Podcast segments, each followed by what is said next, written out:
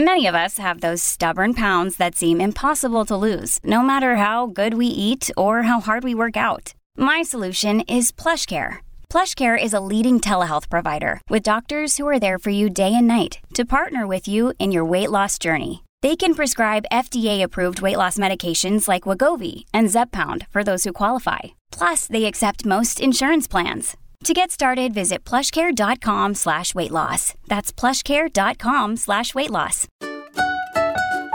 As you approach your birth, you may be considering delayed cord clamping. What are the pros and cons for you and your baby? I'm Ann Cooper, a certified nurse midwife, and today we're learning all about delayed cord clamping. This is Preggy Pals. Um, is that a plus sign? Pink or blue? Hospital or home birth? What type of food should I be eating? I think I just peed myself. I'm pregnant and I have to exercise. What pregnancy glow? Wait, was that a contraction? Gotta make these pants fit. I've got kinkles. What do you mean there's more than one? You've got the symptoms, and now you've got the support you need for a happy nine months. This is Preggy Pals, your pregnancy, your way.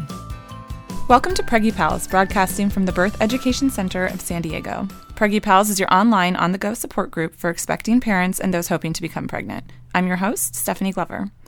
Thanks to all of our loyal listeners who have joined the Preggy Pals Club. Our members get special episodes, bonus content after each new show, plus special giveaways and discounts. See our website for more information. Another way for you to stay connected is by downloading our free Preggy Pals app, available in the Android, iTunes, and Windows Marketplace. Samantha, our producer, is now going to give us some information about our virtual panelist program. Thanks, Stephanie. So, if you don't live in San Diego, but you'd like to be part of the discussion here on Preggy Pals, like us on Facebook and follow us on Instagram, hashtag Preggy Pals. We'll post questions before our show starts, and we'd like for you to comment so we can incorporate your thoughts into our episode. For more information, head to our website, www.preggypals.com. Great. So we're going to go ahead and uh, introduce ourselves around the room here. My name is Stephanie Glover. I'm 32 years old. I'm the new host of Preggy Pals, and I'm also a stay at home mom to two little girls. Um, Gretchen is almost three, and Lydia is 10 months old. I had two hospital births, the first being a cesarean and the second a VBAC. I'm Annie. I'm the former host of Preggy Pals, but uh, I'm just hanging around until I move halfway across the world. Uh, I am a labor doula. I'm 36 years old and I have three little girls a nine year old, a two year old, and an eight month old. Uh, the first was a hospital birth, the second was a home birth, and a, that was a transfer into the hospital, and then the third was a home birth. I'm Samantha. I am the producer here at Preggy Pals. I am 22 years old. I'm currently a stay at home mom to my 20 month old Olivia. Um, she was an unplanned cesarean, and I'm hoping for a VBAC sometime in the future. When you need mealtime inspiration, it's worth shopping Kroger, where you'll find over 30,000 mouthwatering choices that excite your inner foodie. And no matter what tasty choice you make, you'll enjoy our everyday low prices, plus extra ways to save, like digital coupons worth over $600 each week. You can also save up to $1 off per gallon at the pump with fuel points. More savings and more inspiring flavors make shopping Kroger worth it every time. Kroger, fresh for everyone. Fuel restrictions apply.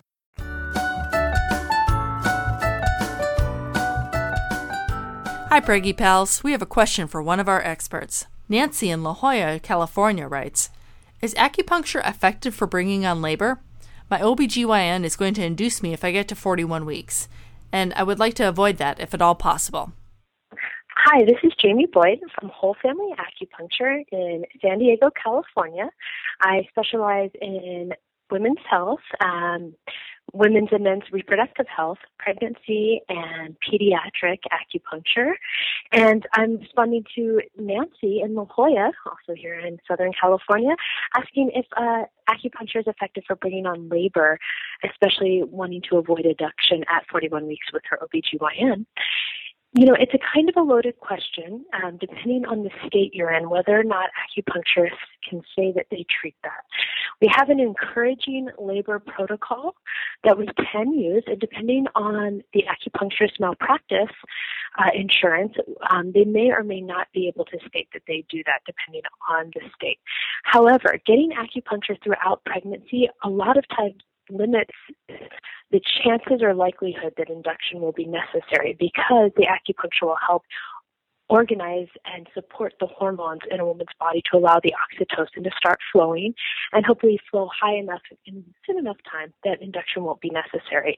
The encouragement labor protocol is usually done daily um, for three for three treatments or every other day. And the protocol is to encourage oxytocin to be released in high amounts to allow your body to be less stressed out, which actually stressors are the main reason why women don't go into labor from our point of view, is that our cortisol and adrenaline spike so high that our oxytocin cannot fully fully flower and allow us to go completely into labor. And that's what Pitocin is, is just liquid oxytocin. So if we can keep a mom de-stressed and relaxed during those last weeks, they have a greater likelihood of going into labor naturally. And, you know, in order to avoid induction at 41 weeks, acupuncturists usually don't start any kind of protocol to have baby come before 40 weeks, pretty much across the board, unless it was something really specific going on. Otherwise, we always want to wait until the body's ready and the baby's ready before we start tinkering in any way. Um, so, and you want to have an acupuncturist who knows specifically about how to treat women in pregnancy and treating women who are going into labor. So, you really want to ask a lot of questions when calling for that sort of treatment, but it can help facilitate labor and hopefully avoid induction, which I know a lot of people really want to do. All right, thank you.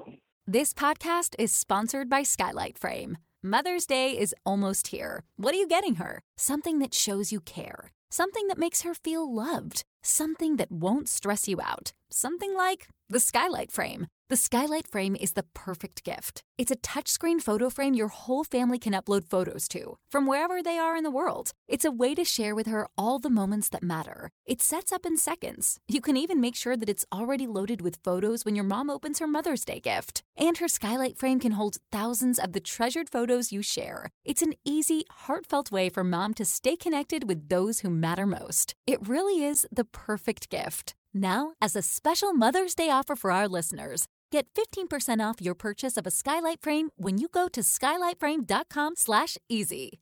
That's S-K-Y-L-I-G-H-T-F-R-A-M-E dot com slash easy. Get 15% off your Mother's Day purchase now at skylightframe.com slash easy.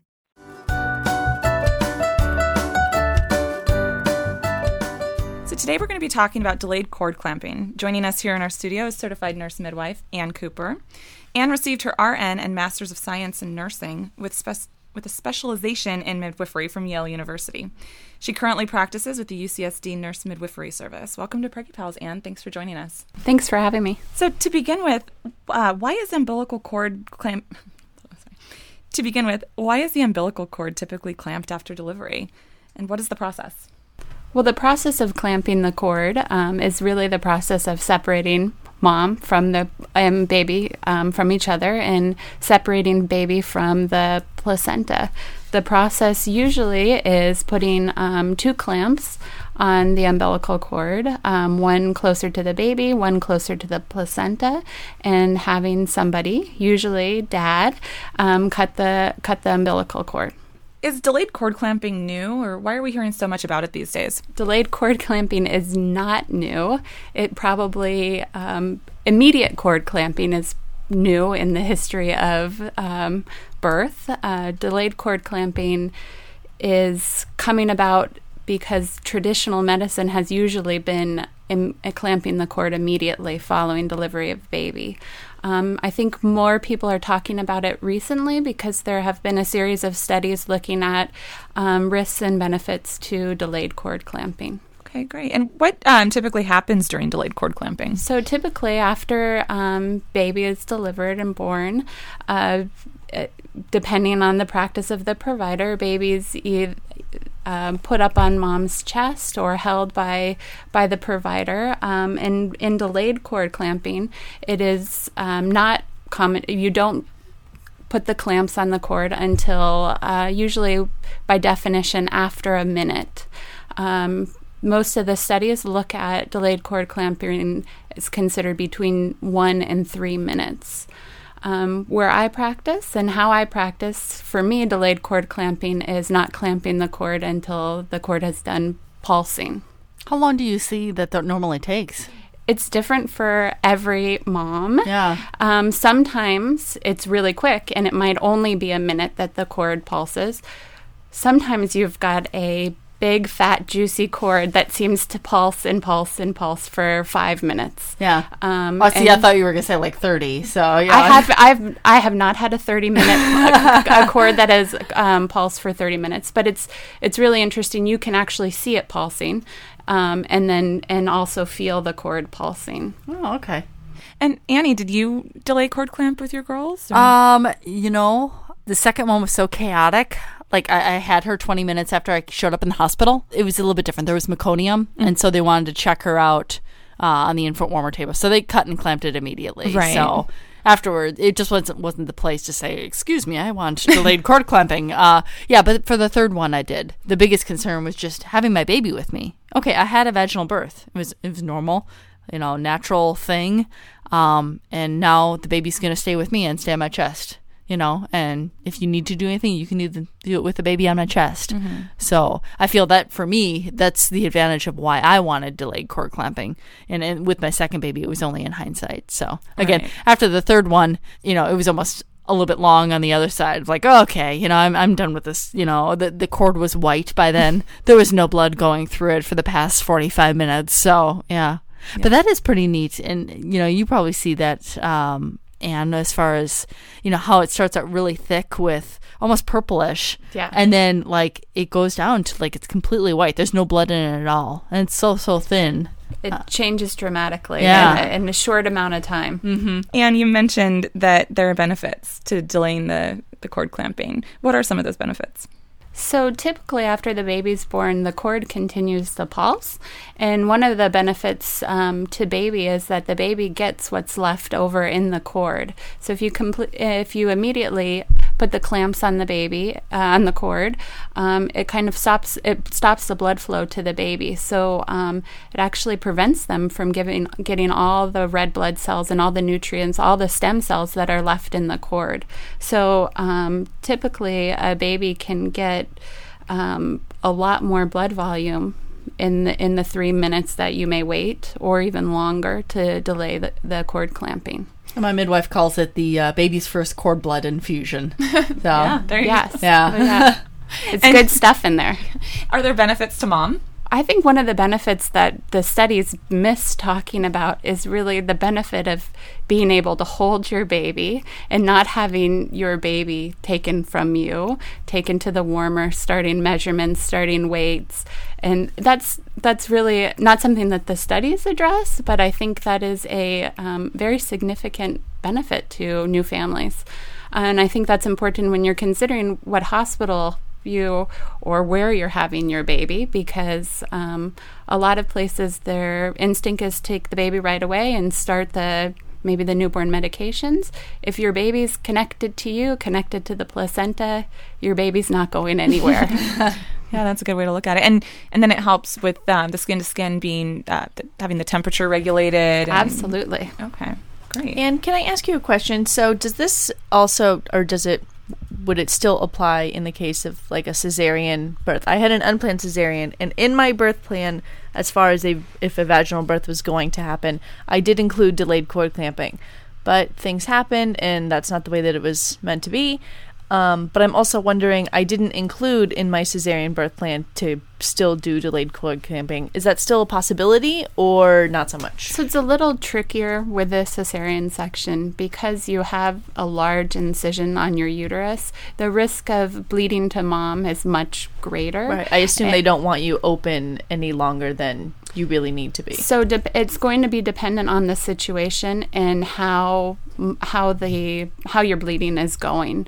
Um, most of the time, if things are going okay and you're not bleeding too much, they can delay it up to like 30 seconds. So you're not going to get the total pulsation. Another option that you could consider asking for is something called cord milking, which is where they take the cord and using their hands or an instrument, they milk they milk the cord towards the baby. So, and in fact, it's like like delayed cord clamping in that you're emptying the cord into the baby, and so that's like an expedited, expedited delayed cord clamping. Exactly, and um, and and they are looking at those studies, especially in preterm infants too. Okay, cool. Thank you. Great. Um, so you know we've touched on some of the benefits, but are there any risks to the baby? So, um, historically, the risks that have been used to kind of advocate for immediate clamping would be um, risks to uh, mom um, having too much bleeding, waiting for the placenta to come. The idea of baby comes out, got to get the placenta out right away, clamp the cord, pull on the placenta, deliver the placenta so that you don't have maternal hemorrhage. Mm-hmm. Um, the studies have not supported that um, delayed cord clamping causes any increased maternal hemorrhage. Um, another uh, risk that is discussed when talking about delayed cord clamping is to the baby, and that is that the increase of the red blood cells um, when you do delayed cord clamping ha- has been shown to increase neonatal jaundice. And sometimes, um, and those babies do have an increased r- risk of needing phototherapy. Yep. I I had delayed cord clamping and phototherapy for my baby. well, I have a question about that because one of the things I've heard with uh, a few care practitioners is they they say something with gravity and they want to hold the baby down below the level of the placenta. Have you heard anything about that, Anne? Yeah. So um, they have had a study that showed you know, the thought was that you have to, if you put baby up on mom's chest and the baby's higher, there's a potential risk that the blood flow is going to go back into to the placenta. the placenta. Yeah. And the baby's going to lose blood volume that way. The research doesn't support that, and they've looked at it in delayed clamping, um, that the pulsation from the placenta is so strong that um, gravity is not a factor. So, so it's negated. Y- yeah. I'm I mean I think that most of the time when you accept your baby on your chest, you are lying back and you're not that much higher than your placenta. But Mhm. um, I don't think that's a reason not to do delayed cord clamping. Mm-hmm. Okay. Um, and when you have delayed cord clamping, can your partner still cut the cord? Absolutely. Does it change any um, part of the cord cutting process? Not at all. Okay. Well, when we come back, we'll discuss delayed cord clamping with different birthing options.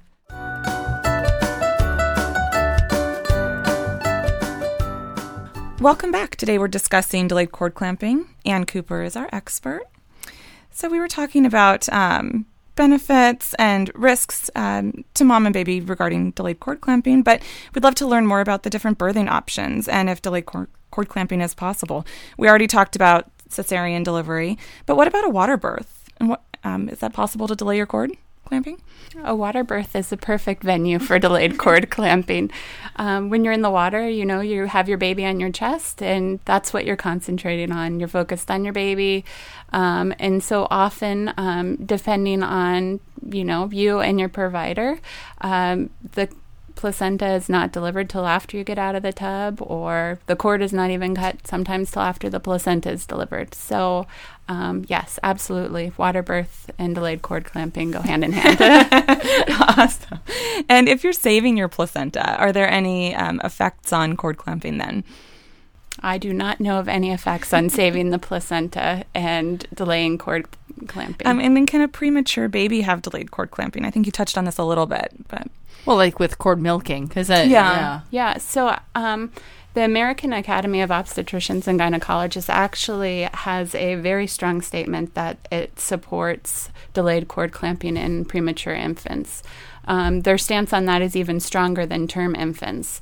And that's because all of the evidence really supports delayed cord clamping for um, preterm infants um, in a reduction of the intraventricular hemorrhage and um, decrease in risk of bleeding in the baby's brain um, to preterm infants. And how about you, Anne? I mean, you, you're a mother of three. What was your experience with uh, delayed cord clamping? Did you do it? I did delayed cord clamping with all three. None of my three needed phototherapy, thankfully. Nice. Um, I had my first at home, um, and it was 10 years ago now, but I think the cord stayed uh, connected to her for quite some time. Um, and the second was born in the water, um, and we did delayed cord clamping. And last one was at UCSD and did delayed cord clamping with all of them. and I found it just um, really rewarding to have my baby with me um, on my chest, even start um, breastfeeding before my placenta was out, before the the cord was done pulsing. So for me, that was a big benefit of delaying the cord clamping, and that's what I hear a lot from patients too, is that they, a lot of my patients, they want the cord to be completely done pulsing before it's cut. Some of them want their placenta to be delivered prior to cutting the cord. And as long as, you know, bleeding is fine, I think that that's fine. And those are things that that can happen. Um, and it's something that you should talk to your provider about ahead of time if you want if you want that. Yeah.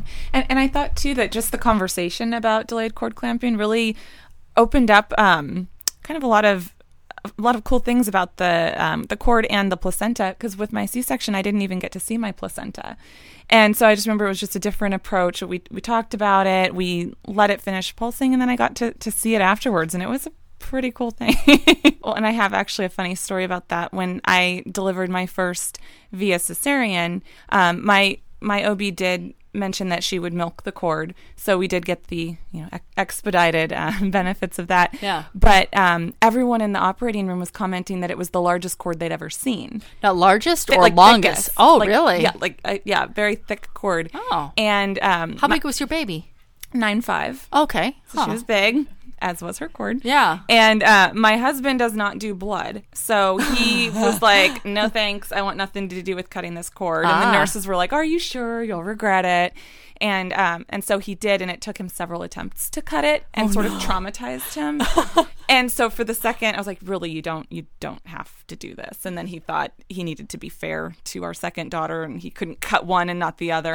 but the difference was is that we had the delayed cord clamping the second time, Mhm. and it wasn't messy. we Ah. had, you know, um, gone let it pulse completely, you know, empty, if you will. And so when it was cut, it it didn't. Um, Now, Stephanie, did you say that your second that you didn't need the phototherapy lights, or you did? I did. So Ah. my first um, was not uh, didn't have any you know increased bilirubin levels. Mhm. My second did, and it's funny because I was jaundice as a baby, Mhm. so I just sort of wasn't surprised. I was like, oh, I, I know that word, I know what it means, and we'll just deal with this. Yeah. And it wasn't really until after my birth and getting home that um, I think the pediatrician had mentioned that there's sometimes the um, association between delayed cord clamping and Hmm. and jaundice. But to me, I just thought, no, I had it, so maybe that's why.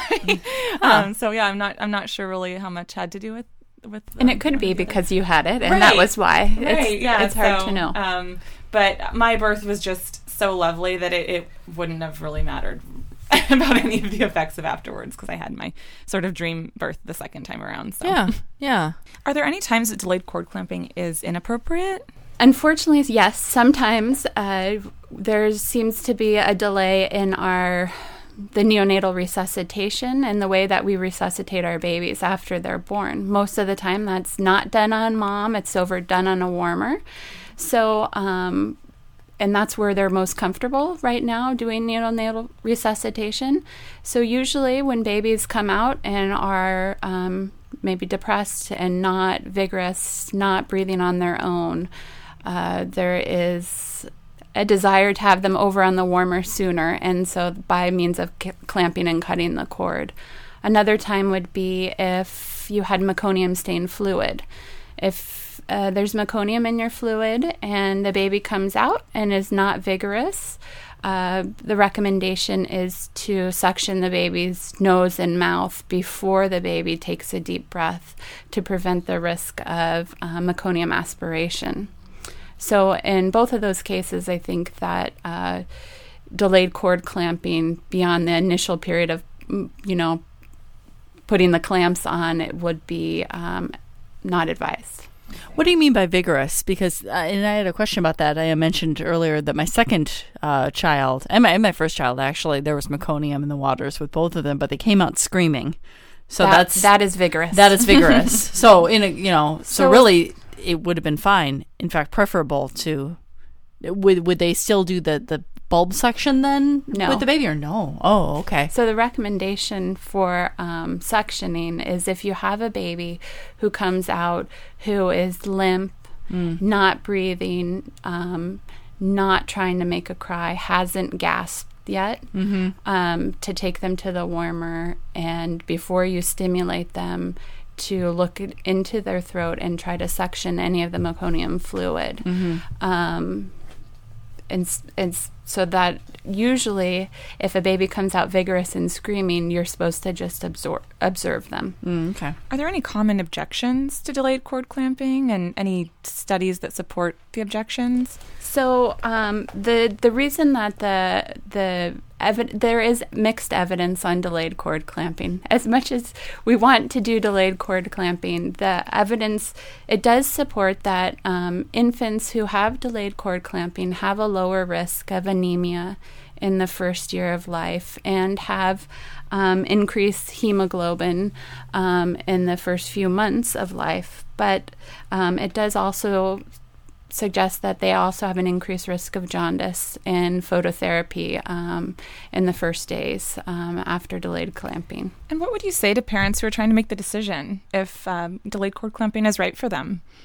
How would they make that decision? I'd say that um, in talking to where they're delivering and what their provider is comfortable with and what their own desires are for where they want their baby to be after their baby is delivered, um, I think that women who potentially have an increased risk of um, maybe babies with jaundice, maybe if you've had a history of having a baby that has needed phototherapy before, or um, women with diabetes. Some have at time has an increased risk of babies that need phototherapy. Those those are situations that you may want to consider.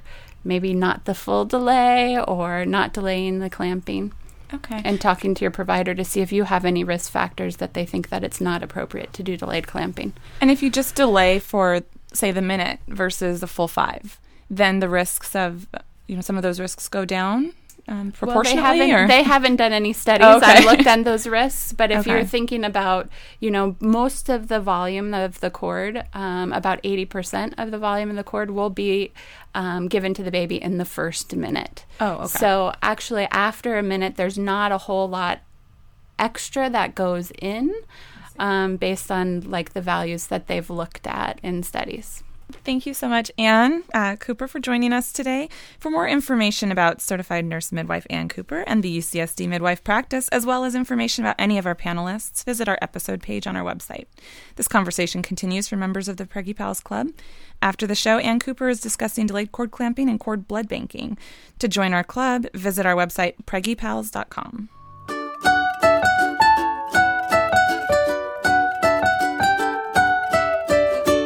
Hi, I'm Jennifer Durbin, the author of Pregnancy Tips for the Clueless Chick and the mother of two wonderful little boys. I've got some great tips for you for planning your maternity leave. Believe it or not, it's never too early to start planning your maternity leave. And if you plan to go back to work, you'll want to start thinking about daycare sooner rather than later. In some cities, you may need to register your little one for daycare when you're only 12 weeks pregnant, so plan ahead. Before you let your boss know that you're expecting, it's a good idea to have your maternity leave plans all worked out. So start reading your company's leave policies, including short term disability, and look into FMLA, the Family Medical Leave Act. Your HR department or a trusted coworker who's taken maternity leave are other fabulous resources. When you talk to your boss, he or she will likely want to know when you're due, how long you plan to be on maternity leave, and if you'll be returning to your current work schedule. So make sure you and your partner have worked through all of these details beforehand. But keep in mind, once you hold that little bundle of joy in your arms, all of your carefully laid plans may be thrown right out the window. If you do decide to go back to work, don't underestimate how challenging your transition back may be. Not only will you be readjusting to work, you'll also be adjusting to your baby's new childcare routine. You should also keep in mind that your first week back at the office will be very draining, so it's a good idea to plan to take Friday off to recoup. The worst thing you can do is run yourself ragged trying to do everything, so plan for that extra day of vacation. You can also save yourself a bit of transition stress by having the little one start daycare the week before you go back to work. That way you have plenty of time to ease into your new normal. But most importantly, take into consideration the financial implications of your plan so that you're fully prepared for what lies ahead. For more great tips, visit cluelesschick.com. So this wraps up the show for today. We appreciate you listening to Preggy Pals. Don't forget to check out our sister shows Parent Savers for parents with newborns, infants, and toddlers, Twin Talks for parents of multiples, and our show The Boob Group for moms who breastfeed their babies. This is Preggy Pals, your pregnancy, your way. This has been a new Mommy Media production. The information and material contained in this episode are presented for educational purposes only. Statements and opinions expressed in this episode are not necessarily those of New Mommy Media and should not be considered facts. While such information and materials are believed to be accurate, it is not intended to replace or substitute for professional medical advice or care, and should not be used for diagnosing or treating healthcare problem or disease or prescribing any medication. If you have questions or concerns regarding your physical or mental health or the health of your baby, please seek assistance from a qualified healthcare provider. New Mommy Media is expanding our lineup of shows for new and expecting parents. If you have an idea for a new series, or if you're a business or organization interested in joining our network of shows through a co branded podcast, visit newmommymedia.com. With the Lucky Land slots, you can get lucky just about anywhere. This is your captain speaking. Uh, we've got clear runway and the weather's fine, but we're just going to circle up here a while and uh, get lucky. No, no, nothing like that. It's just these cash prizes add up quick. So I suggest you sit back, keep your tray table upright, and start getting lucky. Play for free at LuckyLandSlots.com. Are you feeling lucky? No purchase necessary. Void where prohibited by law. 18 plus terms and conditions apply. See website for details. Hey, mamas. Don't forget to check out Mighty Moms. It's our online community built for new moms just like you. Not only can you connect with other moms, but you can also join us backstage for special mom only online events. And you'll also be notified when we're recording so you can join us as a special guest. Visit our website, newmommymedia.com, and click on the Mighty Moms banner. It's free. That's newmommymedia.com. See you there.